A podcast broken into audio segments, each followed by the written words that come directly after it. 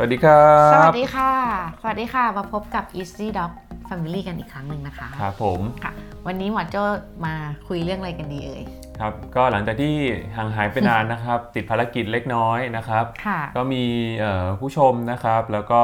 เอ่อแฟนคลับ จะเรียกว่าแฟนคลับได้หรือเปล่าไม่รู้ ก็ทิ้งข้อความไว้นะครับค่ะเอ่อเป็นคอมเมนต์แล้วก็บอกว่าเอ่ออยากจะรู้เรื่องราวเกี่ยวกับกระดูกเอ่อบริเวณคอ นะครับค่ะเพิ่มเติมก็จะเป็นค่ะลักษณะของโรคเอ่อหมอนรองกระดูกทับเส้น หรือว่าหมอนรองกระดูกที่คอเสื่อมอะไรอย่างนี้นะคค่ะรับอืมถ้ากับว่าวันนี้เราก็จะมาคุยกันเกี่ยวกับกระดูกคอทับเส้นประสาทกันใช่ไหมคะหมอโจ้อ่าน่าจะเป็นอย่างนั้นครับค่ะได้ค่ะ ถ้างั้นก็เริ่มแรกเลยค่ะหมอโจ้ก็คืออาการของกระดูกคอทับเส้นประสาท อาการหลักๆ หรือว่า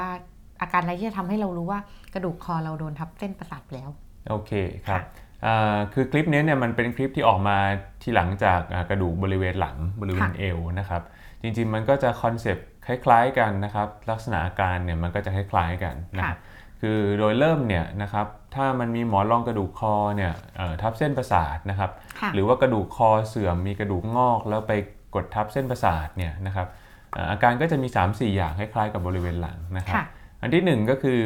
คนไข้ก็มักจะมาด้วยเรื่องปวดก่อนอืม นะครับค่ะโดยอาการปวดที่เกิดจากอ่าเส้นประสาทบริเวณคอโดนกดทับเนี่ยมันก็จะเป็นอาการปวดค่ะอ่าร้าวลงไปบริเวณแขนซะส่วนใหญ่ อ๋อ ไปทางแขนเหรอคะหมอโจ้ใช่ครับะอาจจะมีบ้างนะครับที่ปวดร้าวลงมาบริเวณบ่านะครับ ด้านหลังนะครับ หรือว่าบริเวณสะบักด้านหลัง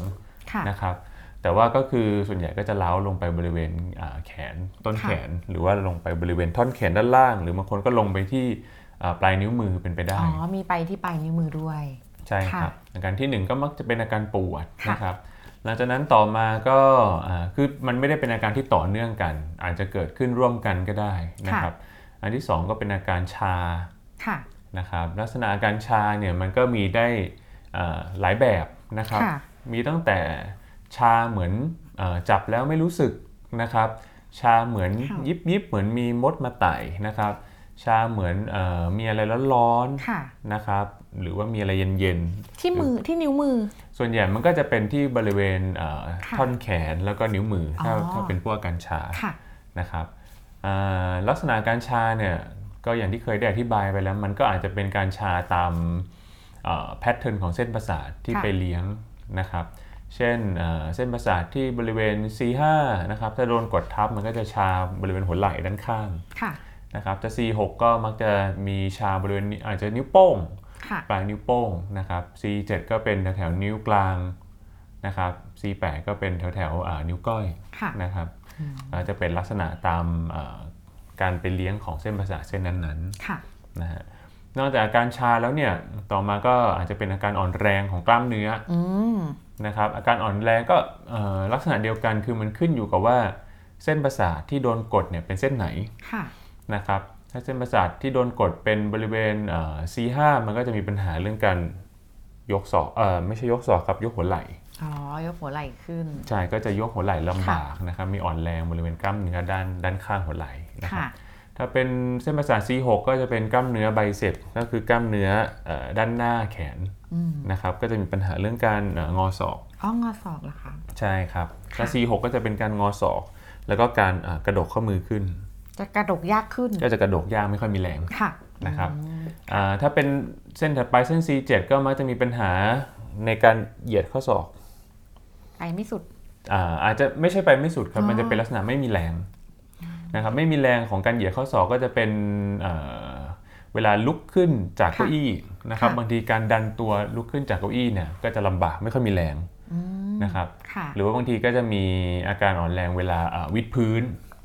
นะครับอืมให้ลองสังเกตตัวเองดูนะคะ ง่ายๆเลยจากการลุกเก้าลุกตัวเองดันตัวเองจากเก้าอี้ขึ้นมา ใช่นะครับเอ่อถ้าเป็นเส้นประสาทเส้นถัดไป C8 ค่ะนะครับ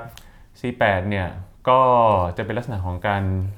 เอ่องอนิ้วมืองอนิ้วมือนะครับงอนิ้วมือก็อาจจะมีปัญหาด้านการใช้งานเอ่อเวลาเกรงนิ้วมืออะไรอย่างเงี้ยค่ะนะครับเอ่ออันนี้ก็เป็นลักษณะของอาการอ่อนแรงนะครับ ต่อมานะครับ คือต้องเข้าใจว่า เส้นประสาทบริเวณคอเนี่ยนะครับตรงตรงคอเนี่ยมันจะต่างกับเอ่อเส้นประสาทบริเวณเอ่อหลังหรือเอวนิดนึงอืมนะครับเพราะว่าตรงคอเนี่ยมันมีสิ่งที่เรียกว่าเอ่อไขสันหลังค่ะนะครับไขสันหลังหรือ spinal cord นะครับถ้าเป็นภาษาอังกฤษ คือตัวไขสันหลังเนี่ยมันจะเป็นเนื้อนะครับบริเวณค่ะเนื้อเส้นประสาทที่ต่อลงมาจากสมองนะครับจะเรียกว่ามันเป็นส่วนหนึ่งของสมองก็อาจจะเรียกได้ค่ะนะครับเพราะว่ามันก็กำเนิดเกิดมาเอ่อ พร้อมๆกันนะครับลักษณะมันคล้ายๆกันนะครับมันจะสำคัญก็คือว่าตัวไขสันหลังเนี่ยมันมันมีเซลล์ประสาทอยู่อืมนะครับมันมีเซลล์ประสาทอยู่ ซึ่งค่ะต่างกับบริเวณเอ่อเอวนะครับบริเวณกระดูกสันหลังส่วนเอวเนี่ยมันจะไม่มีเซลล์ประสาทแล้วค่ะ นะครับมันจะมีแต่มันจะมีแต่บริเวณเอ่อเส้นประสาทที่เป็นเส้นๆอย่างเดียวค่ะแต่ตรงคอเนี่ยไขสันหลังมันจะมีเซลล์ประสาท เพราะฉะนั้นถ้ามันมีปัญหานะครับเช่นมีการกดทับของไขสันหลังหรือ spinal cord เนี่ยอาการก็จะค่อนข้างจะเรียกได้ว่ารุนแรงนิดนึงอ่านะครับอาจจะมีอาการได้ค่ะตั้งแต่ว่ามีปัญหาด้านการควบคุมการทำงานในลักษณะของงานละเอียดอืมนะครับคำว่างานละเอียดเนี่ยนะครับอาจจะหมายเอ่อ หมายหมายความได้หลายอย่าง คือค่ะอาการมันอาจจะออกได้หลายแบบนะครับแต่เวลาเราเทสง่ายๆเนี่ยก็อาจจะให้คนไข้ลองทำงานละเอียดดู เช่นเอ่อติดกระดุมเสื้ออ๋องานที่เหมือนต้องใช้ต้องใช้ใช้นิ้วเล็กค่ะๆนะฮะเอ่อใช้นิ้วทำอะไรแบบเอ่อละเอียดค่ะนะครับการติดกระดุมเสื้อก็เป็นอะไรที่เทสง่าย หรือว่าให้คนไข้เนี่ยลองหยิบของเล็กๆ เช่นหยิบเอ่อหยิบเหรียญหรือหยิบอะไรเล็กค่ะอืมๆนะครับอันนี้ก็จะคนไข้บางทีจะทำได้ยากค่ะนะครับ แล้วก็การใช้งานมือเนี่ยคนไข้อาจจะมาเอ่อบ่นด้วยเรื่องว่ารู้สึกมือมัน ถ้าเป็นภาษาอังกฤษคือ clumsiness คือมือมันงุ่มง่ามนะครับทำอะไรแล้วมันไม่ค่อยได้ดั่งใจ เช่นจะไปหยิบของก็ไม่แม่นหล่นกินข้าวอ่ากินข้าวเนี่ยตักช้อนอ่าช้อนตักข้าวเนี่ยข้าวก็หล่นอะไรอย่างเงี้ยนะครับ ใช้ตะเกียบไม่ได้ มันจะเป็นในลักษณะของการใช้งานอ่าที่ลำบากขึ้น เหมือนอยู่ดีๆก็เป็นไปได้แบบใช้ช้อนหรือตะเกียบมันหลุดมือออกมาอย่างมันไม่ถึงกับหลุดนะครับเพียงแต่ว่ามันมันใช้ไม่แม่นอ๋อการทำงานมันไม่แม่นค่ะนะครับไม่แม่นยมันไม่แม่นยำนะฮะค่ะหรือถ้ามีอาการเอ่อเพิ่มเติมไปอีกก็อาจจะมีปัญหาเรื่องการเดินำค่ะนี่ก็พบได้บ่อยนะครับ ก็คือคนไข้อาจจะเดินแล้วมันรู้สึกไม่มั่นคงนะครับ เดินไม่มั่นคง หรือว่าเดินแล้วมันสั่นๆเซเซค่ะนะครับแล้วก็ถ้าเป็น เยอะมากขึ้นมาอีกก็จะอาจจะมีปัญหาด้านการขับถ่ายอุจจาระปัสสาวะได้ค่ะนะครับ และที่อันตรายเลยก็คือว่าถ้ามันเอ่อตัวหมอนรองหรือว่ากระดูกงอกเนี่ยมันไปค่ะกดไขสันหลังในในระดับที่สูงสูงๆเนี่ยนะครับพวกนี้อาจจะมีปัญหาด้านอัมพฤกษ์อัมพาตนะครับ หรือว่าเอ่อไปกดการทำงานของการหายใจอะไรอย่างเงี้ยได้ ก็อันตรายก็ถือว่าเป็นโรคที่ค่ะมีความอันตรายพอสมควรนะครับ ก็ ถ้ามีปัญหาหรือมีอาการตามที่เล่ามาเนี่ยจริงๆค่ะก็แนะนำไปพบคุณหมอก็ดีค่ะได้ค่ะก็คืออย่างอย่างที่เราบอกกันเป็นประจำเนื้อะให้ลองสังเกตอาการตัวเองดูอะค่ะว่ามีอะไรแตกต่างใช่ไปจากเดิมไหมหรือว่ามีอาการที่มันใกล้เคียงกับในคลิปแต่ละคลิปที่เราได้พูดถึงกันครับค่ะแล้วคราวเนี้ยค่ะพอเราทราบอาการแล้วจริง ๆ แล้วอ่าสาเหตุของกระดูกคอทับเส้นประสาทเนี่ยจริง ๆ มีมาจากอะไรบ้างคะหมอโจโอเคครับค่ะก็จริงๆลักษณะเนี่ยมันก็ จะเกิดขึ้นได้จาก2อสามอ่าค่ะสาเหตุกันแล้วกันนะครับ ถ้าแบ่งใหญ่อืมๆนะครับ อันที่หนึ่งเนี่ยถ้าเป็นลักษณะอ่าในคนหนุ่มหนุ่มสาวสาวๆนะครับ หรืออาจจะอายุยังไม่มากนะครับ เป็นช่วงวัยตั้งแต่ 20 ปีถึง 40 ปีอะไรประมาณเนี้ยนะครับ พวกนี้เนี่ยอ่าหมอนรองกระดูกเนี่ยส่วนใหญ่ที่เจอมีปัญหาก็คือมันเป็นลักษณะหมอนรองกระดูกเคลื่อน เคลื่อนอ่าจะเรียกว่าปลิ้น จะเรียกว่าเคลื่อน จะเรียกว่าแตกอะไรก็ได้ มันก็แล้วแต่ค่ะนะครับ แต่ในความหมายก็คือตัวหมอนรองกระดูกเนี่ยมันเลื่อนออกจากที่ที่มันควรอยู่ แล้วก็ไปกดบริเวณอ่าเส้นประสาทค่ะนะครับ ซึ่งการเคลื่อนเนี่ยมันเกิดได้จากหลายสาเหตุอีกเช่นกัน เช่น บางคนมีอุบัติเหตุรถชนนะครับค่ะหรือบางคนไปเล่นกีฬานะครับ แล้วมีหัวกระแทกนะครับ หรือว่าเอ่อมีการขยับหัวในท่าทางที่มันรุนแรง นะครับก็อาจจะมีอาการขึ้นมาค่ะนะหรือบางคนไม่ได้ทำอะไรเลยอยู่ๆมันเป็นก็ก็มีเหมือนกัอ๋นอก็มีเหมือนกันก็มีเหมือนกันค่ะอ๋อนะครับค่ะอ่าแต่โดยธรรมชาติของโรคพวกเนี้ยมันเกิดในคนอายุน้อยนะครับ แล้วก็ถ้ามันเป็นแค่หมอนรองกระดูกไปทับเส้นประสาทอย่างเดียวเนี่ยส่วนใหญ่อ่าอาการก็มักจะสามารถรักษาได้โดยการรักษาชนิดที่ไม่ต้องผ่าตัดค่ะนะครับก็มีบ้างนะครับ แต่ค่ะส่วนใหญ่ก็จะเป็นกลุ่มน้อยที่อาจจะต้องมาผ่าตัดค่ะ นะครับอันนี้ก็เป็นในกลุ่มที่หนึ่งคือหมายถึงว่าหมอนรองกระดูกเคลื่อนในคนอายุน้อยค่ะนะครับแต่ถ้าเป็นเอ่อในลักษณะเพิ่มขึ้นมาอีกเนี่ย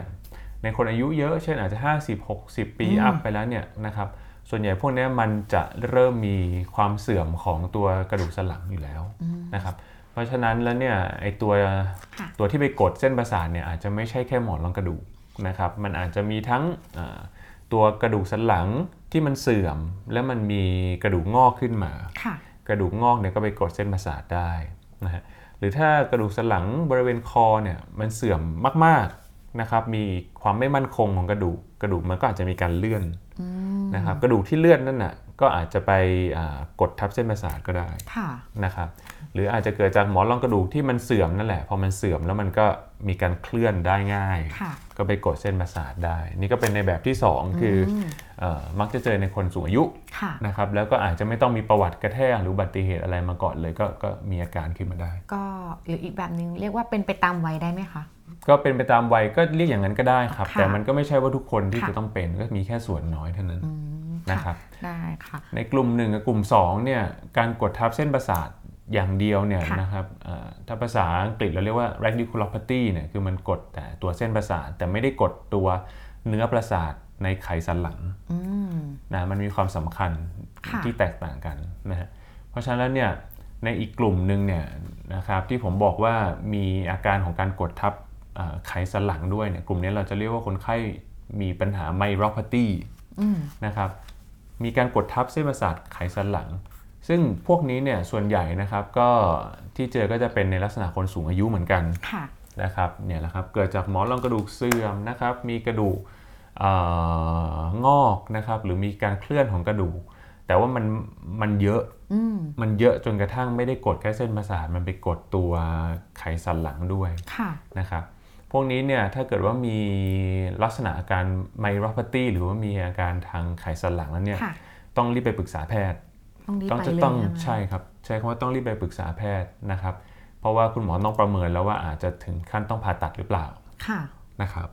อืมก็คร่าวๆก็จะเป็นอย่างนี้ค่ะ โอเค ต่อไปเรารู้อาการ รู้สาเหตุ คราวนี้เราก็มาครับ ดูเรื่องการรักษา โอเค ค่ะ ครับ ก็ การรักษาเนี่ยนะครับจริง ๆ มันก็เป็น concept คล้าย ๆ กันกับเรื่องการรักษาเอ่อค่ะหมอนรองกระดูกทับเส้นประสาทหรืออะไรอืมทั่วๆไปค่ะนะครับเพียงแต่ว่ามันจะเพิ่มเติมมาก็คือตรงบริเวณคอเนี่ยมันมันมีการกดทับไขสันหลังได้ค่ะนะครับ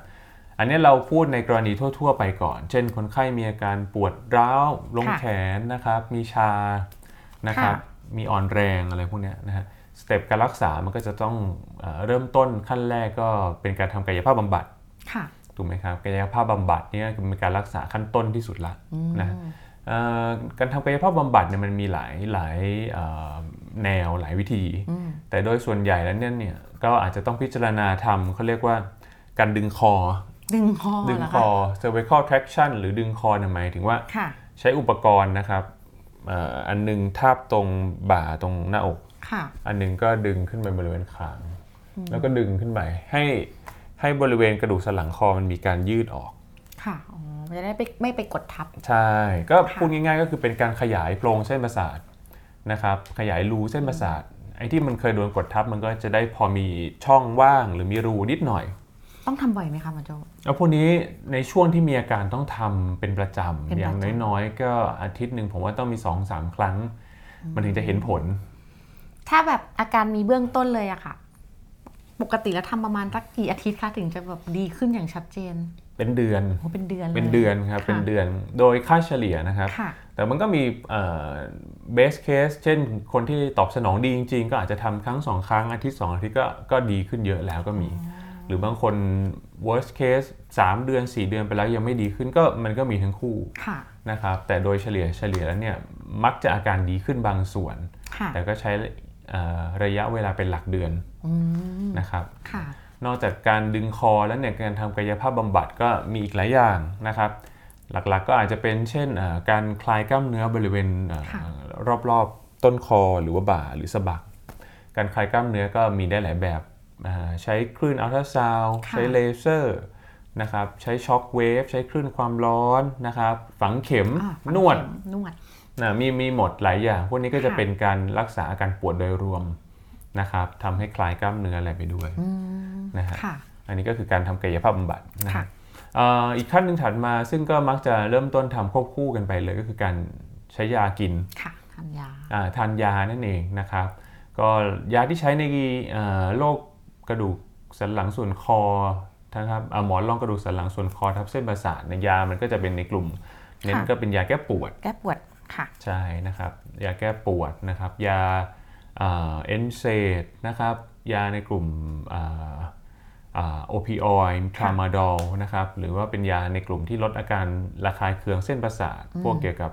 กาบาเพนตินไลลิก้าอะไรพวกเนี้ยค่ะนะครับก็จะเป็นยาในกลุ่มทั่ว ๆ ไป ไม่ได้มียาอะไรที่เป็นพิเศษหรือไม่ได้มียาอะไรที่กินแล้วทำให้หมอนรองกระดูกสันหลังเนี่ยมันมันหดตัวกลับไปค่ะหรือว่าเคลื่อนเข้าที่ปัจจุบันมันก็ยังไม่มี นะครับการกินยาส่วนใหญ่มันเป็นการประคับประคองอาการเฉยค่ะๆนะครับโดยโรคพวกเนี้ยส่วนใหญ่เขาเรียกว่า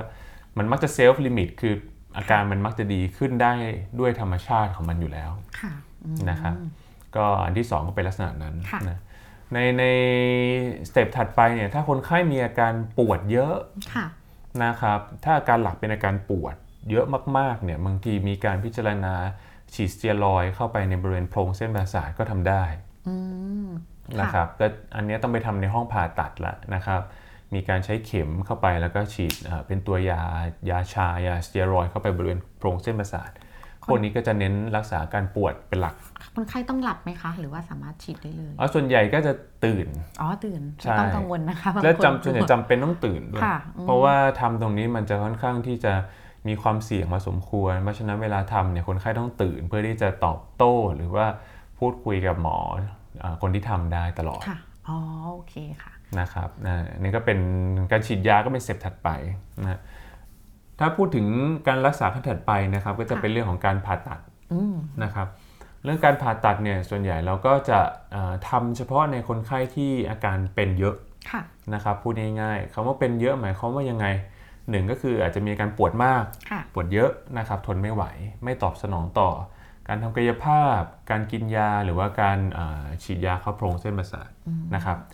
สองก็คือมีอาการชามากชามากชามากนะครับทนไม่ไหวทำงานไม่ได้อะไรประมาณเนี้ยนะครับสามก็คืออาจจะมีอาการอ่อนแรงนะครับของกล้ามเนื้อมัดสำคัญสำคัญเนี่ยอ่าเยอะนะครับ แล้วก็สี่เนี่ยก็คือมีอาการกดทับไขสันหลังค่ะหรือว่ามีอาการทางไมโรพาตีอย่างที่ผมบอกนะครับ ซึ่งอ่า ปัจจัยทั้งหมดนี้เนี่ยมันก็ไม่ใช่ว่าทุกคนที่เป็นเนี่ยจะต้องผ่านะครับอืมจริง ๆ มันมีเพียงแค่คนไข้กลุ่มหนึ่งแล้วก็ค่ะเป็นกลุ่มที่เป็นกลุ่มน้อยเท่านั้นเองนะครับที่มีอ่าหมอนรองกระดูกกดทับเส้นประสาทจนต้องไปถึงการรักษาขั้นผ่าตัดถึงจะหายนะครับ โดยส่วนใหญ่แล้วเนี่ยนะครับคนไข้มักจะอยู่ในกลุ่มที่สามารถรักษาหายได้ด้วยการประคับประคองอาการค่ะทำกายภาพใช้ยาอะไรพวกเนี้ย นะครับ เพราะฉะนั้นก็เอ่อตอบคำถามคอมเมนต์หลาย ๆคำถามนะครับว่าคนที่เป็นหมอนรองกระดูกคอทับเส้นต้องผ่าทุกคนไหมจริง ๆ ก็ต้องตอบว่าไม่ใช่ค่ะ แล้วถ้าเกิดเขาต้องได้รับการผ่าตัดจริง ๆอะค่ะอ่าต้องใช้เวลาในการพักฟื้นในโรงพยาบาลนานไหมคะ อืมโอเค ก็อันเนี้ยก็เป็นคำถามที่ถามมาเยอะเหมือนกัน แล้วก็ค่ะกำลังคิดเหมือนกันครับ อาจจะทำเป็นคลิปแยกไปอีกคลิปหนึ่งอืมนะครับ แต่โดยค่ะส่วนใหญ่เนี่ยมันขึ้นอยู่กับเราผ่าอะไรมันก็พูดยากค่ะ เพราะเทคนิคการผ่าตัดบริเวณอ่ากระดูกคอเนี่ยมันก็มีผ่าได้หลายแบบ อ๋อ มีหลายแบบ มีหลายแบบนะครับ มีตั้งค่ะแต่ผ่าน้อยไปจนถึงผ่าเยอะนะครับ ก็ถ้าถามว่าฟื้นตัวนานไหม เอาโดยค่าเฉลี่ยเฉลี่ยกันแล้วกันนะครับ ส่วนใหญ่ก็จะนอนโรงพยาบาลผมว่าประมาณสัก 3-4 วันนะโดยค่ะเฉลี่ยนะครับอืมนะส่วนใหญ่ก็ แต่ว่าการฟื้นตัวเนี่ยบางทีค่ะต้องรอนานนิดนึงค่ะหลังผ่าตัดเนี่ยไม่ใช่ว่าผ่าวันนี้พรุ่งนี้จะอาการทุกอย่างจะหายไปหมดไม่ใช่อืมการผ่าตัดทางเส้นประสาทเนี่ยค่ะเอ่อการฟื้นตัวมันนานอยู่แล้วค่ะเป็นหลักอาทิตย์เป็นหลักเดือนอยู่แล้วอืมนะครับอืมค่ะก็เดี๋ยวไว้เราไว้คุยกันในคลิปถัดๆไป ครับผมเป็นอย่างนั้นดีกว่าค่ะค่ะก็สำหรับวันนี้นะคะก็ทราบทั้งอาการสาเหตุ แล้วก็วิธีการรักษากระดูกคอทับเส้นประสาทกันแล้วก็ เหมือนเช่นเคยค่ะ ก็คือให้คุณผู้ชมนะคะ คอยดูสังเกตตัวเองว่ามีอาการเหล่านี้บ้างหรือเปล่านะคะ ถ้ามีก็ไปพบแพทย์ไปขอคำปรึกษาจากทางแพทย์อีกทีหนึ่งครับผมค่ะถ้ายังไงก็ฝากกดไลค์กดแชร์กด subscribe Easy Doc ด้วยนะคะ หรือว่าถ้าอยากอ่านบทความดีๆเกี่ยวกับอ่ากระดูกนะคะ ก็เข้าไปที่ www.easydoc.in.th นะคะ ครับสำหรับวันนี้กุลและโจก็ขอลาไปก่อน ครับ สวัสดีครับ สวัสดีค่ะ สวัสดีครับ สวัสดีค่ะขอบคุณค่ะ สวัสดีครับ